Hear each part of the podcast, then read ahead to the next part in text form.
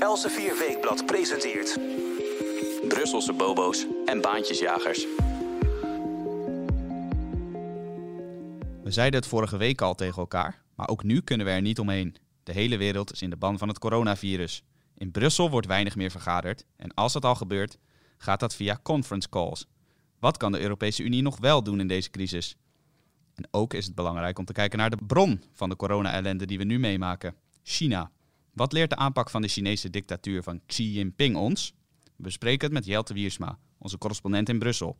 Goed dat u luistert naar deze nieuwe aflevering van Brusselse Bobo's en Baantjesjagers. Mijn naam is Matthijs van Schie. Welkom bij een nieuwe podcast van Els Vierweekblad. Jelte, hartelijk welkom. Hallo. Ik noem jou in de introductie nou wel onze correspondent in Brussel, maar jij bent momenteel helemaal niet in Brussel. Er is ook weinig te beleven, daar heb ik de indruk. Jij hebt uh, in deze podcast al een aantal keer genoemd. Jij hebt ook een huis in Zeeland. Houd je het daar een beetje uit in deze tijden van zelfisolatie? Ja, gaat prima. We zijn gezegend met een uh, joekel van een huis met een enorme tuin. Dus we kunnen zo nodig wandelingen maken uh, in onze eigen tuin uh, als er een lockdown komt. En mijn schoonouders uit Italië, want mijn vrouw is Italiaans, zijn over. En die zullen nog wel even blijven. Die hebben gelukkig niks. gelukkig. En, maar, die kunnen, maar die kunnen ook niet terug naar Italië. Dus Nee. Wij hebben bij de Stigro in in Goes, de groothandel al daar, groot ingeslagen. Want daar hebben ze allemaal speciale Italiaanse producten die ook een normale supermarkt niet heeft. Dus mijn Italiaanse schoonouders en mijn Italiaanse vrouw zijn dolgelukkig eigenlijk Ja. met de openstelling van de groothandel. Ze hebben natuurlijk best Eh, hoge die- standaarden wat betreft eten. Dus eh, Zo via de het. Sligro kunnen zij toch nog eh, een goed maaltje eten. Zo komen ze nog aan hun trekken. Want eh, eh, een paar maanden in Nederland is voor hen natuurlijk een eh angstaanjagend beeld. Eh dan moeten ze alleen nog maar erwtensoep en Ja. friet eh, en, dat soort dingen eten. Ehm, dus, Zijn zij ehm, bezorgd eh, over de, de situatie in hun thuisland? Jazeker, want de zussen van mijn schoonmoeder die wonen in dezelfde plaats waar zij vandaan komen. En die zijn, zijn beide lerares en de scholen zijn gesloten. Die zitten thuis de hele dag. En eh, dat is toch angstvallig als Ja. je opgesloten bent. Die situatie is bij ons nog niet. Maar eh, mensen eh, krijgen daar echt een vreemde relatie met elkaar. Ook eh, als ze wel de deur uitgaan. Want je mag eh, wel eh, in tijdslots naar de supermarkt bijvoorbeeld. Maar Ja. Op grote afstand van elkaar. En dat wordt allemaal georganiseerd en afgesproken. Dus het is een heel eh naargeestige, spooky atmosfeer. Ja, nee, geheel begrijpelijk natuurlijk. En dan eh, hebben we het nog niet eens gehad over de, de steeds hogere dodentallen in Italië. En eh, Ja. het lijkt er ook op dat wij in Nederland Italië toch wel steeds meer achterna aan het gaan zijn. Want er wordt vaak gezegd, wij lopen twee weken achter op Italië. En als je de, de lijstjes naast elkaar legt van de data met dodentallen en aantal besmettingen, dan loopt dat vrijwel precies gelijk. Dat, eh, dat baart wel veel zorgen ook, hè? Ja, ja zeker. Die ehm, zorg die leefde bij ons eh, hier thuis natuurlijk al veel langer. Mijn vrouw die adviseerde mij al eh, weken geleden om wat extra eten in te slaan. En die Ja. vond dat in Nederland er nogal laks gereageerd werd op dit virus. Omdat zij natuurlijk heel indringend het nieuws door, uit Italië meekreeg. Niet alleen via televisie, radio en krant, maar ook via familie. En dat heeft toch meer impact vaak eh, op eh, ehm, eh, de geestelijke gezondheid van een mens dan als je dat ja, via nieuwsmedia Ja, uiteraard. krijgt. Dus- Persoonlijke verhalen dus zeggen de- een stuk meer dan, dan nieuwsberichten en kale cijfers in een krant of op een website. Zo is het. Zo- in, in- tot een zekere hoogte wel. En we, eh, zij vroeg mij ook elke keer, wat, wat gebeurt er nou hier in Nederland eigenlijk bij ons? Eh, want eh, ja, ik, ik zei nou niet zoveel en het zal allemaal goed komen. Ik was er ook vrij laks en laconiek over. Maar Herkenbaar voor dat velen, is, denk ik. ja, precies. Ik denk dat dat, dat, dat ging van premier Mark Rutte tot de rest van het land volgens mij. Dat dat, dat er, afgezien van een aantal natuurlijk, dat daar eerst wat laconiek en eh, op werd gereageerd. En later is het gedraaid natuurlijk door velen. En is het evident dat je goed op moet letten. En eh, mijn schoonouders komen weinig het huis uit. eh, Ja. Dus mijn vrouw en ik doen de boodschappen als Ja, jonge en vitale mensen. En zij zijn rond de 70. Dus dat is ehm, maar beter dat ze niet te veel contact hebben met anderen. Inderdaad, om in de woorden van Mark Rutte te spreken, let een beetje op elkaar. Nou, jullie doen dat zo te horen goed. Wij, wij op de redactie natuurlijk ook. wij werken vrijwel allemaal vanuit huis. Ik zit nu dan even in de studio hier op de redactie. Maar in velden of wegen is niemand te bekennen op op anderhalve kilometer afstand, bij wijze van spreken, zit nog niemand. Dus ook wij zijn voorlopig veilig. Laten we hopen dat dat zo blijft. Nou, dan eventjes onze persoonlijke situaties daar gelaten. Laten we het over de inhoud gaan hebben, want uiteindelijk is dat toch waar deze podcast voor bedoeld is. jij hebt het in een essay dat gaat verschijnen in het weekblad van Elsevier over de Europese Unie. En in fysieke zin is het misschien niet meer verantwoord om dicht bij elkaar te blijven, maar in overdrachtelijke zin natuurlijk wel. Maar gebeurt dat in deze crisistijden ook in Brussel en in de Europese Unie? Blijven de lidstaten dicht bij elkaar? Helemaal niet. Dat is zo aardig. Eh, je ziet uh, in crisistijd hoe zwak het lichaam Europese Unie is. Uh, burgers zien toch de nazistaat als de hoeder van hun leven iedereen richt zich op nationale leiders. Het zijn de premiers, de regeringsleiders die toespraken geven tot het land. Uh, koningen en koninginnen in andere landen die ook nog monarchie zijn. Het zijn de nazistaten die ook heel scherp zich laten gelden. Door bijvoorbeeld te zeggen van wij voeren exportverboden in voor mondkapjes of andere producten.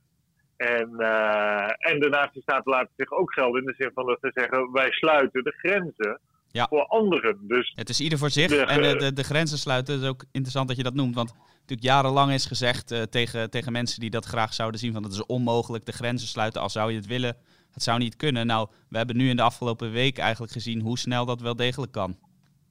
Ja, natuurlijk. De helft van de Schengenlanden, dus 13 uh, eh, van de landen, hebben de grenzen dichtgegooid. Dat is prima mogelijk. Het heeft wel consequenties, dat is evident. Hè? Uh, maar um, het, het, verhaal is altijd inderdaad geweest van, nou dat kan niet. Nou, alles kan in crisistijd. Uh, maar dat betekent dat in normale tijd dat ook zou kunnen. Mocht je dat willen. Dat moet iedereen zelf maar beslissen natuurlijk. Maar wat we daarnaast ook zien is dat de Europese Unie en dan heb ik het vooral over de EU-instituties, Europese Commissie, Europees Parlement. Die proberen wel van alles, maar die kunnen eigenlijk helemaal niks. Uh, daar hebben ze allereerst uh, het gezag niet voor, niet bij de burgers. Er is geen burger die naar de Europese Unie kijkt voor hulp. Twee, ze hebben de middelen niet, ze kunnen het niet, want ze hebben geen politie, geen defensie, ze kunnen ook geen belasting heffen of anderszins. Uh, dus wat je ziet, ehm, ik kreeg hier een reeks persberichten binnen de afgelopen week, uh, die uh, wat mij betreft nogal hilarisch waren. Waarbij de Europese Commissie elke keer zei: wij staan Denemarken toe de grens dicht te sluiten. Wij staan Zweden toe de grens te sluiten. Wij staan Duitsland toe de grens te sluiten. Al zouden ze het niet toestaan. Zweden, Denemarken. Ja, als dat dus niet toestelt, nobody cares. En die landen hadden, die, die, die melden gewoon in Brussel, ja, wij gaan sluiten de grens. Officieel moeten ze toestemming hebben van de Europese Commissie. Nou, dat vragen ze helemaal niet. Ze melden het hoogstens. En misschien doen ze het de helft van de tijd ook nog wel via de krant. Uh. Precies, nou, nou is een uh, nieuwsbericht dat ik geloof ik uh, maandag las wel, wel illustratief misschien hiervoor. Angela Merkel had besloten, de Duitse bondskanselier, om de, de Duitse grenzen met diverse landen te sluiten. En uh, de Franse president Macron was daar boos over. Die zei dat het is niet goed om dat eenzijdig te doen. Nou, pakweg uh, drie uur later sloot hij alsnog zijn eigen grens. Ja, maar zo gaat het. Zo, uh, het is ieder voor zich. Je staat volledig alleen als klein land of als groter land. dat is een volstrekt natuurlijke reflex. Je moet je voorstellen, hele primitieve reflexen komen in ons boven. Hè? En dat, het begint met het beschermen van, je, van jezelf en je naasten. Uh, en dan de naasten vooral in bloedband uh, gekeken, of ja. volgens bloedband gekeken. Dan is het misschien je dorp of je buurt. En maar in grote verband is het de clan waartoe je behoort, de stam waartoe je behoort, zou ik zeggen. En dat is Nederland voor de meeste Nederlanders. Die voelen zich behorende tot de stam der Nederlanders. Dat is natuurlijk geen bloedband verwant, ehm, maar dat is wel uh, het clubje waar je uh, op vertrouwt. Uh, als je in de vreemde bent, merk je dat ook meteen. eh, als er ergens een probleem is en je treft Nederlanders, dan is er toch een gevoel van opluchting meteen. Van, oh ja, dat zijn onze mensen. Hè? Die, die zullen elkaar helpen in geval van nood. En dat zie je hier gebeuren. Die primitieve reflexen zie je boven komen. En de EU ziet dat niet. Ja, dat is aardig wat je zegt. Eh, de primitieve kanten van de mens die, die komen naar boven. Dat zie je natuurlijk aan het hamsteren. Dat is dan, uh, wordt door velen misschien niet zo gewaardeerd. Maar er zijn ook uh, ontegenzeggelijke solidariteitsacties inderdaad binnen Nederland op gang. Mensen die elkaar steunen, mensen die aanbieden om oudere kwetsbaren te helpen. Dus dat moeten we ook zeker even zeggen. En dat gebeurt inderdaad vooral binnen Nederland. Dus dat is een, een mooi voorbeeld van hoe, menselijke krachten die bovenkomen inderdaad in eerste instantie solidair zijn met, met de eigen groep en de eigen bevolking. Ja, nee, zo gaat het. Je valt meteen terug op, op uh, natuurlijke reflexen. Wat zo aardig is ook, um, is dat je ziet dat een land als Nederland een, uh, gezien de schaal hier eh, wel een bijzondere positie inneemt. Je moet je zo voorstellen, en dan ga ik even eh, heel snel door de historie. Dat Nederland sinds uh, eh, 1568 natuurlijk de uh, akte van verlating, eigenlijk de oprichtingsakte van ons land, waarin wij ons onafhankelijk verklaarden van het Habsburg-Spaanse Rijk, waren wij een machtsspeler als Nederland. Um, omdat we heel rijk waren, de, het rijkste land van Europa. We hebben de Engelsen uh, en de Fransen uh, met verenigde krachten een eind aan gemaakt in uh, het rampjaar 1672.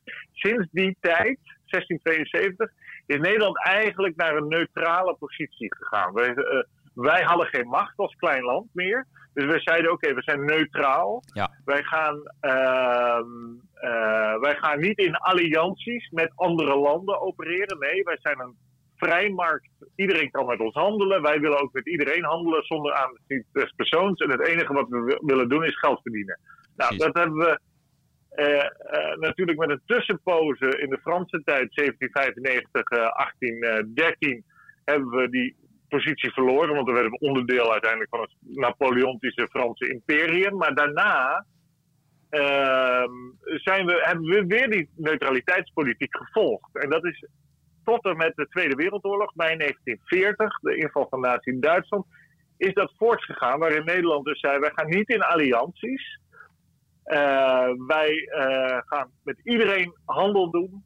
We, we, deden ook handel tijdens de Eerste Wereldoorlog als neutraal land met, uh, met de Duitsers ja. onder keizer Willem II. We deden handel met de Engelsen. Dat maakt ons allemaal niet uit. Als er maar sinds die Tweede Wereld... Ja, sinds die Tweede Wereldoorlog heeft Nederland gezien dat het dus als ne die neutraliteit niet kon handhaven. Hè, wij konden die neutraliteit tegenover Nazi-Duitsland niet volhouden. Ja. Simpelweg, Nazi-Duitsland viel binnen en versloeg ons. Um, dat heeft te maken met de havens die we hebben. Strategisch uh, was het voor Nazi-Duitsland essentieel om die te pakken. Het want anders zou Engeland ze hebben gepakt. Uh, mm -hmm. En uh, voor de bevoorrading erg belangrijk natuurlijk. Zwitserland is wel altijd onafhankelijk neutraal en neutraal kunnen blijven, omdat het strategisch geen waarde heeft, uh, militair. En um, ja, wij zijn dus in allianties geraakt uh, ons establishment is eigenlijk ervan overtuigd geraakt dat wij die neutrale positie niet vol kunnen houden. Wij zijn in allianties uh, gaan zitten. De eerste in 1944 in Londen, de Benelux, die daar is gesmeed door de Nederlandse regering in Engels ballingschap. Mm -hmm. Daarnaast natuurlijk uh, de NAVO met het verdrag van Brussel en de Europese gemeenschap van kolen en staal, wat uiteindelijk is uitgegroeid tot de Europese Unie. Dus Nederland heeft sindsdien gezegd wij willen in alliantie zijn. Dat is een garantie voor ons als klein land dat we geen speelbal zijn van grote mogendheden die ons maar zomaar even kunnen binnenvallen. En wij gaan voor een wereld, daar Hugo de Groot met zijn uh, Mare Liberum, die uh, schreef daar al over natuurlijk in de 16e eeuw, dat een mondiaal netwerk komt van regels waarin de verhoudingen tussen natiestaten worden bepaald. Ja. En waar iedereen zich aan houdt. Dus dat je een, mondiale jurisdictie hebt. En dat is voor kleine landen natuurlijk heel aantrekkelijk. Want als je dat niet hebt, ja, dan ben je een speelbal van uh, grote landen. Dan moet je of als junior partner in een alliantie met een groter land gaan zitten. Waarbij je eigenlijk jezelf koloniseert. Hè? Dan word je een kolonie ja. van het grotere land. Uh, of ja, je wordt uitgewisseld, je wordt uitgeruild door de grote mogelijkheden die in hun machtsspel af en toe ehm, eh, lucht moeten uitblazen. En uh, in de nieuwe verhoudingen die telkens er zijn tussen landen, uh, bijvoorbeeld stukken grond, landen, effectief met elkaar gaan ruilen of over de landkaart gaan verschuiven. Nou, dat is met zo'n coronavirus wel weer even een wake-up call, wat mij betreft, voor ons als klein land. dat het maar zeer twijfelachtig is of die allianties waarin wij ons hebben uh, gezet. En of die regelgebaseerde mondiale wereld zoals wij die zouden willen zien, of die wel vol te houden is. En Donald Trump heeft natuurlijk al een grote steen in de vijver gegooid vanaf 2016 met zijn uitverkiezing door te zeggen America first. Exact, en, en dat geldt nu in eh, feite in, in alle landen lijkt het in deze crisis. Exact, exact. Dus Trump zei America first, toen zei onder meer nee, Mark Rutte, nou dat is allemaal niet zo leuk en netjes en zo. En wij vertrouwen op de Amerikanen als ons veiligheidsparaplu binnen NAVO-verband. Maar Amerika zegt, of Trump zegt, nou ja, en dat zei de voorgaande president ook al, jullie houden je niet aan de afspraken binnen NAVO-verband. 2% van het nationaal inkomen uitgeven aan defensie. Ja. Dus waarom, waarom uh, als jullie je niet aan de afspraken houden, waarom zouden wij dat dan wel? Nou, dat is een logica waar je niet tegen in kunt, uh, wat mij betreft. Uh, dus die America First agenda is eigenlijk voorzienend geweest, zou je kunnen zeggen, vooruitziend hè, ja. naar wat er later is gebeurd. Want je ziet op een aantal vlakken uh, dat die allianties sowieso al onduidelijk waren. Je je voorstellen, eigenlijk geldt voor de NAVO en de Europese Unie dat die sinds de val van de Sovjet-Unie in de jaren 89, 91 op zoek is naar een doel. Die clubs, moet je voorstellen, NAVO en EU zijn beide uh, geworteld in het collectieve vijandschap van een aantal westerse landen tegenover die Sovjet-Unie. En als het vijand, eh, met de, wegvallen van die Sovjet-Unie, was niet meer duidelijk waartoe NAVO en EU op aarde waren. Nou, de, ze hebben beide op een bepaalde manier de vlucht naar voren gekozen. Uh, NAVO natuurlijk na 11 september de aanslagen op de Verenigde Staten, waarbij de andere NAVO-landen achter Amerika gingen staan. En ook onder NAVO-vlag geopereerd is in uh, Afghanistan en Irak. Met de invallen al daar, begin deze eeuw.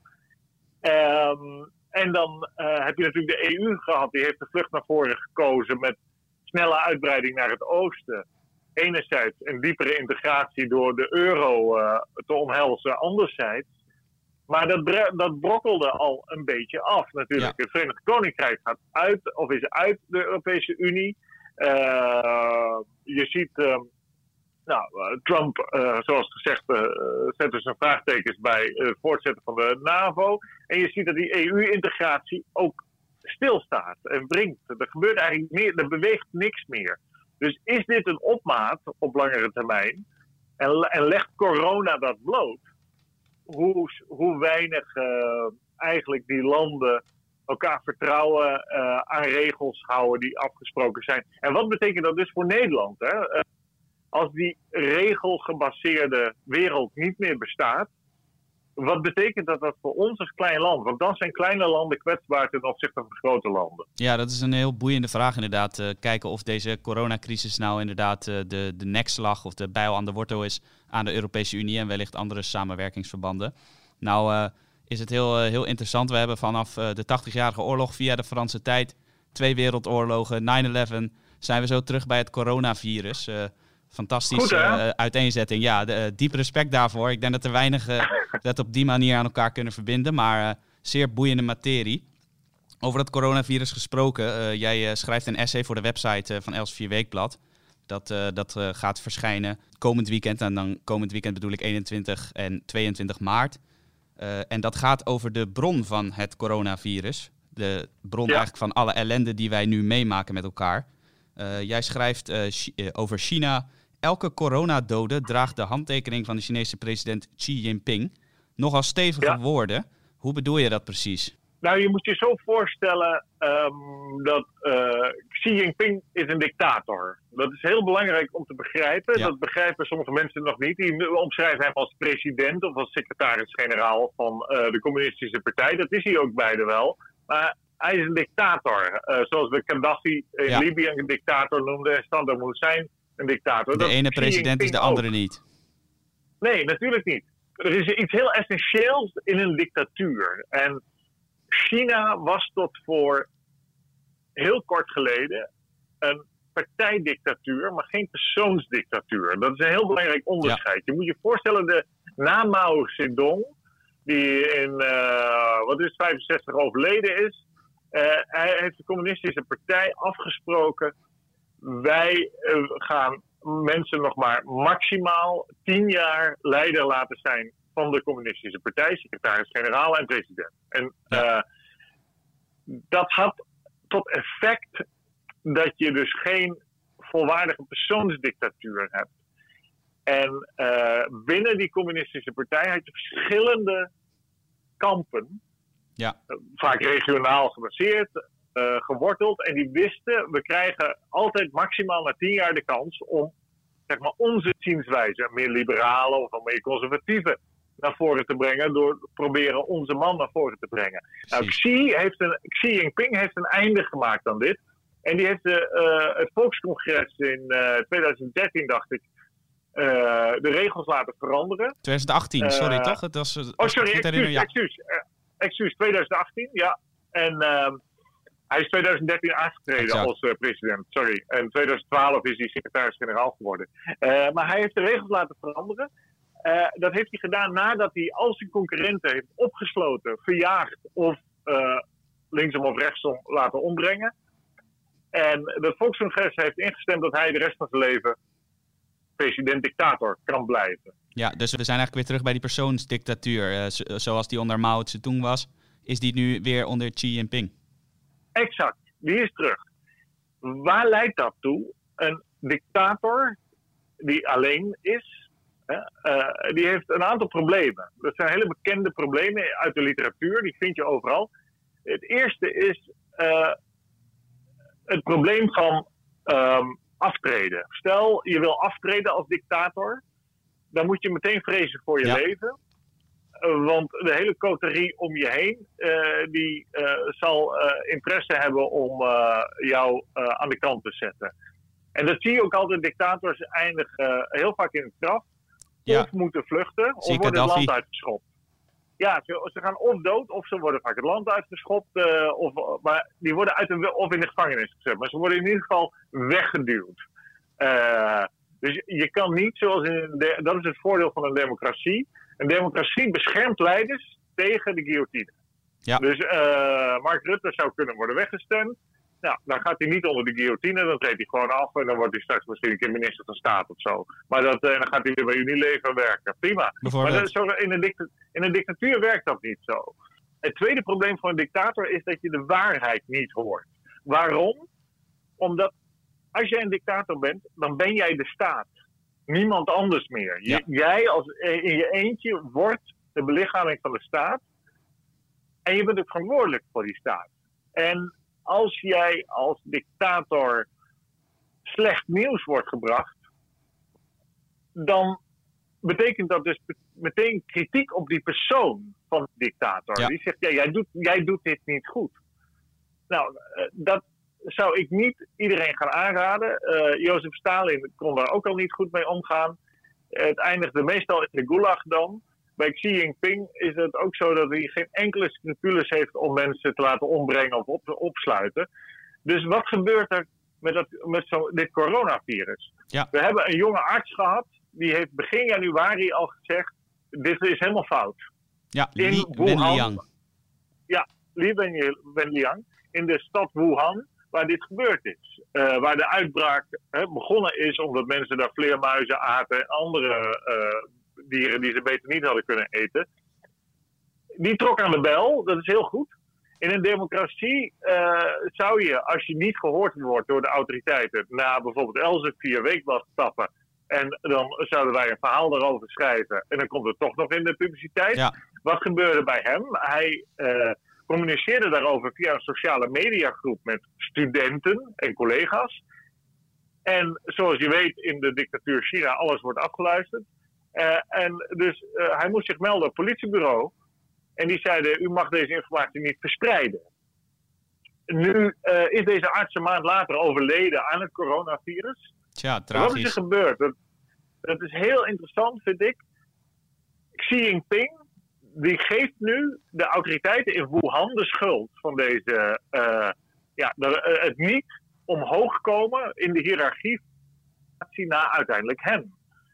Maar de, de reden dat die informatie niet omhoog komt, is die dictatoriale structuur. Exact. En uh, hij heeft nu, Xi Jinping heeft dus postuum deze arts uh, gelauwerd en, en, gerehabiliteerd. Dat het allemaal fantastisch eh, was wat hij gedaan heeft en een goede kerel. En geeft de lokale autoriteiten de schuld. Dat is klassieke reactie van een dictator. Ja. Maar je kan in een dictatuur niet voorkomen dat dit dus misgaat. Dat, uh, en wij in het Westen ervaren dus een fallout, zou je kunnen zeggen, van het falen, het intrinsiek falen van een dictatoriaal systeem. Ja. En dat is niet te voorkomen. Daar is nu heel de wereld Eh, slachtoffer van inderdaad, van het uh, dictatoriaal het. systeem dat Xi Jinping eh, in stand eh, heeft gezet, in, in stand heeft eh, gehouden. De grote vraag, hoe moet het Westen zich dan verhouden tot China? Want China werpt zich natuurlijk nu ook op. Dat zie je onder andere in Italië door mondkapjes te sturen als de grote redder van het Westen. Die ook zeggen, wij hebben dat virus hardhandig de kop ingedrukt hier. Nadat het overigens in China uitbrak. Nu gaan wij jullie daar ook bij helpen. En daar schuilt natuurlijk wel een zeker gevaar in. Ja, dat is een heel goed punt. Kijk, Xi Jinping is waarschijnlijk de, slimste regeringsleider die de wereld op dit moment kent. Um, en hij draait dit coronavirus, dat dus een gevolg is van het politieke systeem zoals hij dat de laatste jaren gecreëerd heeft. Althans, de verspreiding daarvan. De mondiale verspreiding is een gevolg daarvan.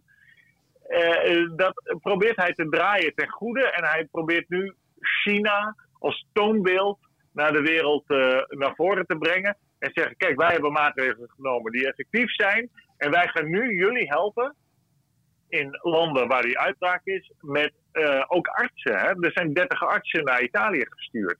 Uh, mondkapjes inderdaad. En het is natuurlijk een hele slimme campagne. Zeker in zwakkere landen, financieel-economisch, zoals Italië. Ja. Die, die zich ook al hebben aangesloten bij Xi's grote plan om de wereld te domineren. Althans, de goederenstromen uh, met het bekende Road and, of Belt and Road Initiative. Ja. Um, hij probeert dus in de zachte onderbuik van Europa te porren. En het land Italië los te weken uh, en aan zijn kant te krijgen. Uh, dus um, strategisch heel, dat is heel zorgwekkend, maar strategisch heel, heel Ja. goed, heel slim van hem als je vanuit zijn perspectief bekijkt. Uh, wat ik nog wel zou willen toevoegen, jij vroeg het ook. Wat zou, wat zou de, ik zeg altijd de vrije wereld, want Ja. het Westen vangt eigenlijk niet alles. In de vrije wereld ik ook Japan onder en ook Taiwan. Precies. En, en Hongkong. uh, Zuid-Korea, Hong, nou, Hongkong tot op zeker hoogte nog steeds. Uh, dat zijn landen natuurlijk met een vrije pers, democratie, rechtsstaat uh, enzovoort.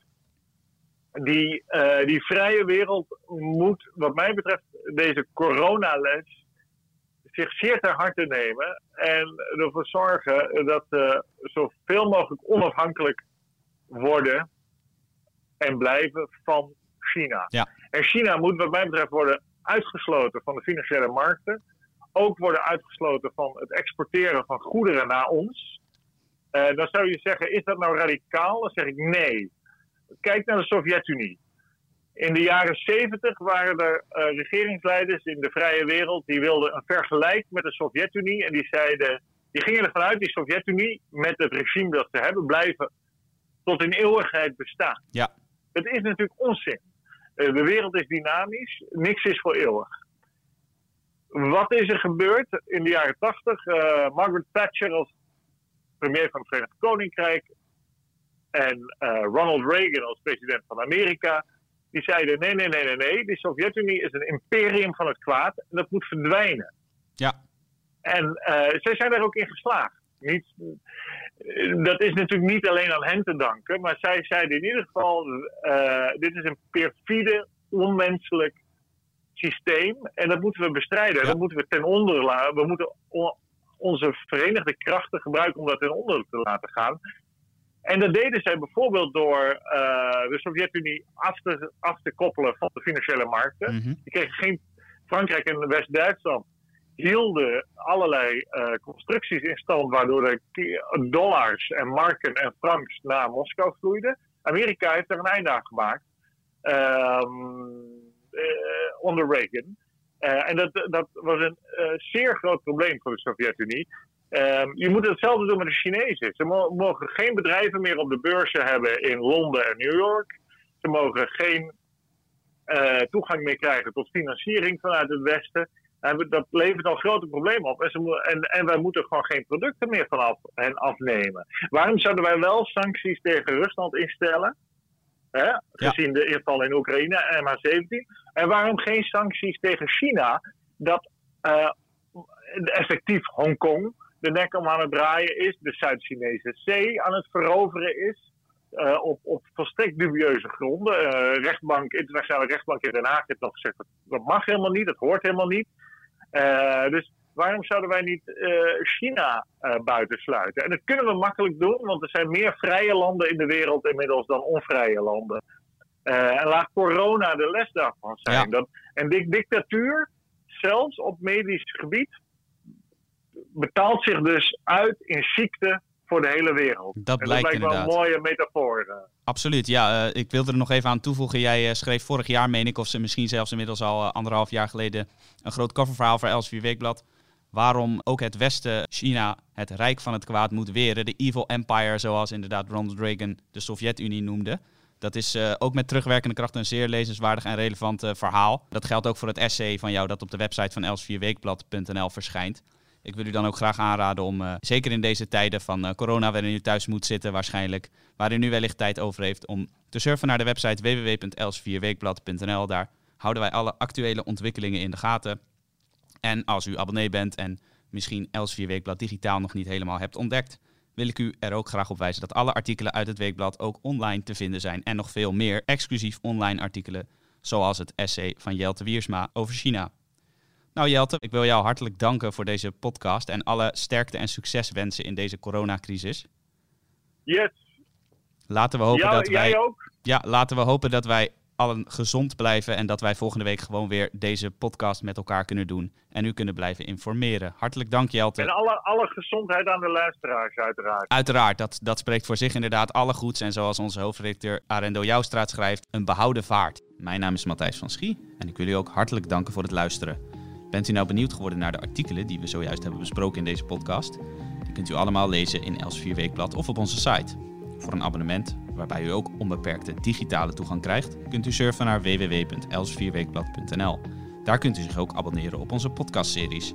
Dat kan ook door in uw favoriete podcast-app, bijvoorbeeld Spotify of iTunes, te zoeken op Els 4 Weekblad. Dit was het voor nu. Graag tot de volgende keer.